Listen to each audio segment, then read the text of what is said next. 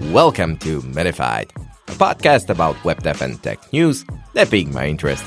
I'm your host, Richard, and I'm looking forward to this episode. The TypeScript team recently introduced the Deopt Explorer. Now, why are we so jazzed up about this, you might ask? Well, it's simple. It has the potential to speed up your TypeScript projects like a cheetah on rocket skates. Okay, that might sound a little over the top, but trust me, the Deopt Explorer is a real superhero in the land of JavaScript virtual machines. We've all been there, right? Waiting for our code to compile, watching the clock, daydreaming about how much more efficient our lives would be if our compilers worked faster. Well, Thanks to that brilliant minds at TypeScript who have been fine tuning their compiler, your wish might just be granted. They delved deep into the heart of JavaScript VMs and found a hidden gem inline caching. It's like the Usain Bolt of code. It speeds up operations such as method calls and property lookups. How does it do this? Well, imagine if you were a detective and had a shortcut to solve cases faster. Well, that's pretty much what inline caching does. It remembers the fastest path to retrieve properties on an object, saving precious time for subsequent lookups. But you know how life is. Nothing is perfect. Inline caching can encounter speed bumps when dealing with different types of objects, and here is where Deopt Explorer comes in. Like a pair of special glasses that can see the health of, it, of the inline cache. When the inline cache is juggling multiple types of objects, it starts to slow down, and Deopt Explorer is there to spot it. Deopt Explorer spots this issue, which is called megamorphism, that is slowing down your compilation and it can trace its footprints right back to where it began. Megamorphism, the arch nemesis of inline caching, enters the scene when too many types of objects are involved, causing the inline caching to become inefficient. The creators of the Deopt Explorer weren't just content to identify the issues, they wanted to improve the overall performance. So, they tweaked TypeScript's compiler to reduce these inefficiencies. They noticed that the symbols used by TypeScript were causing unintentional polymorphism, which was leading to this megamorphism. So they stepped in, did some reorganizing, pre initializing properties, managing memory consumption, and voila! They reduced the average compile time in their benchmarks by 8 to 10%. That's like getting your morning coffee 10% faster every day. Now, that's something I could get used to. Oh, and did I mention the best part? Deopt Explorer is available as an extension for the ever popular Visual Studio Code. Talk about easy access. It's open source on GitHub, so you can delve into its code, make improvements, and help it grow. So, if you're tired of staring at your screen, waiting for your projects to compile, and are ready to zoom ahead, grab the Deopt Explorer today. Are you ready to get your nerd on? Because we have another super exciting update. Ladies and gentlemen, say hello to Bun's largest release so far. Hold on to your keyboards because Bun just went full steam ahead by incorporating its very own JavaScript and TypeScript bundler and minifier. Now you can bundle your front end apps, or even better, turn your code into a standalone executable. And that's not all. The Bun team has been working their fingers to the bone optimizing performance, and squashing bugs. For instance, Write File API is now 20% faster on Linux, and they've made a ton of improvements in Node.js and Web API compatibility. And let's not forget about the support for TypeScript 5.0 syntax, because who doesn't love staying on top of the latest trends? Well, let's talk about the cherry on top Bun.app, the super API.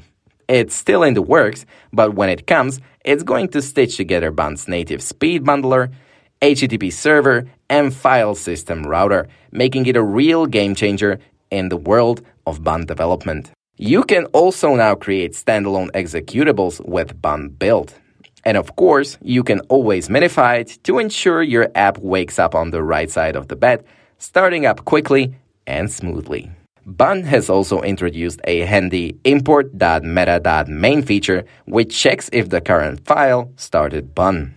So now your code can have its own introspection moment asking the deep existential question Am I the entry point?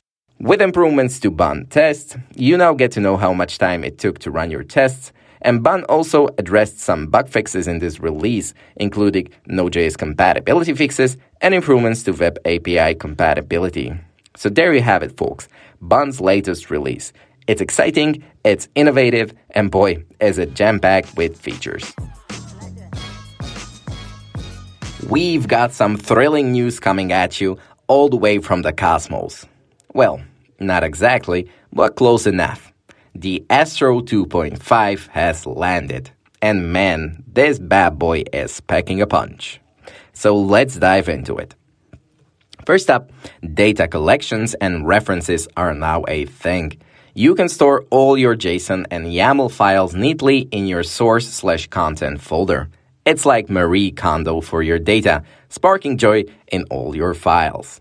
The new hybrid rendering feature is like that hybrid car you've always dreamed about. Except, instead of saving on gas, you're saving on server routes. Sounds like a win win to me. We also get custom client directives. It's experimental, just like my cooking. But unlike my cooking, it lets you define your own loading mechanics for client directives. You'll have full control, unlike me in the kitchen. They've also added HTML minification, like a magic shrinking ray for your Astro templates. It's all about that speed, baby. And with the new parallelized rendering, Astro runs sibling components at the same time. Then we've got the polymorphic type helper, which makes it easier to build components that can render as different HTML elements. Imagine your link component. One minute it's an anchor tag, the next it's a button just like my mood swings on a Sunday evening, am I right? So, folks, that's the Astro 2.5 in a nutshell. It's like a half Christmas gift for developers. For more nitty gritty details, check out their full release notes.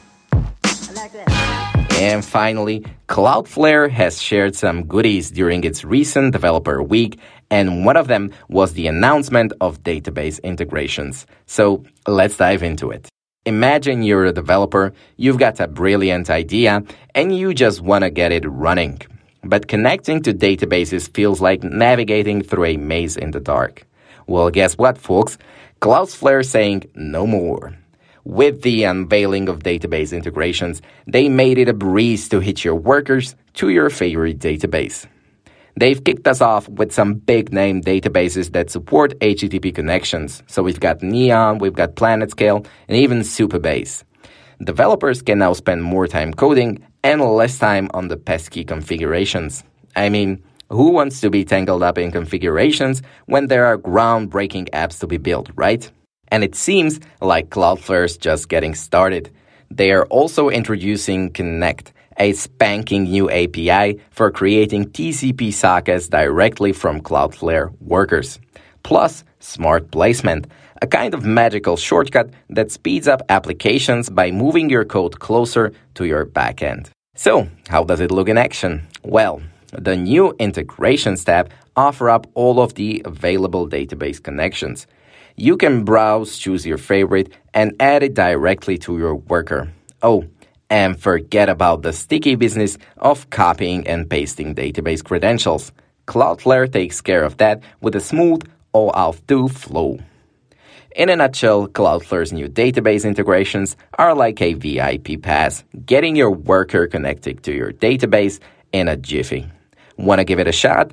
Just head to the integration sections in your worker's settings. But guess what? The tech part is not over yet. Cloudflare's got more cool stuff brewing. They're working on an integrations platform so database providers can build their own integrations with workers. And they're also adding Wrangler support for creating integrations directly from the CLI. So there it is, folks. Cloudflare's database integrations is the shiny new toy that's going to simplify connections to databases. Don't forget to join Cloudflare's developer Discord and share your creations. Thanks for tuning in to Minified. If you like what I do, Make sure to subscribe wherever you listen to your podcast and share it with your friends and colleagues. Catch you later.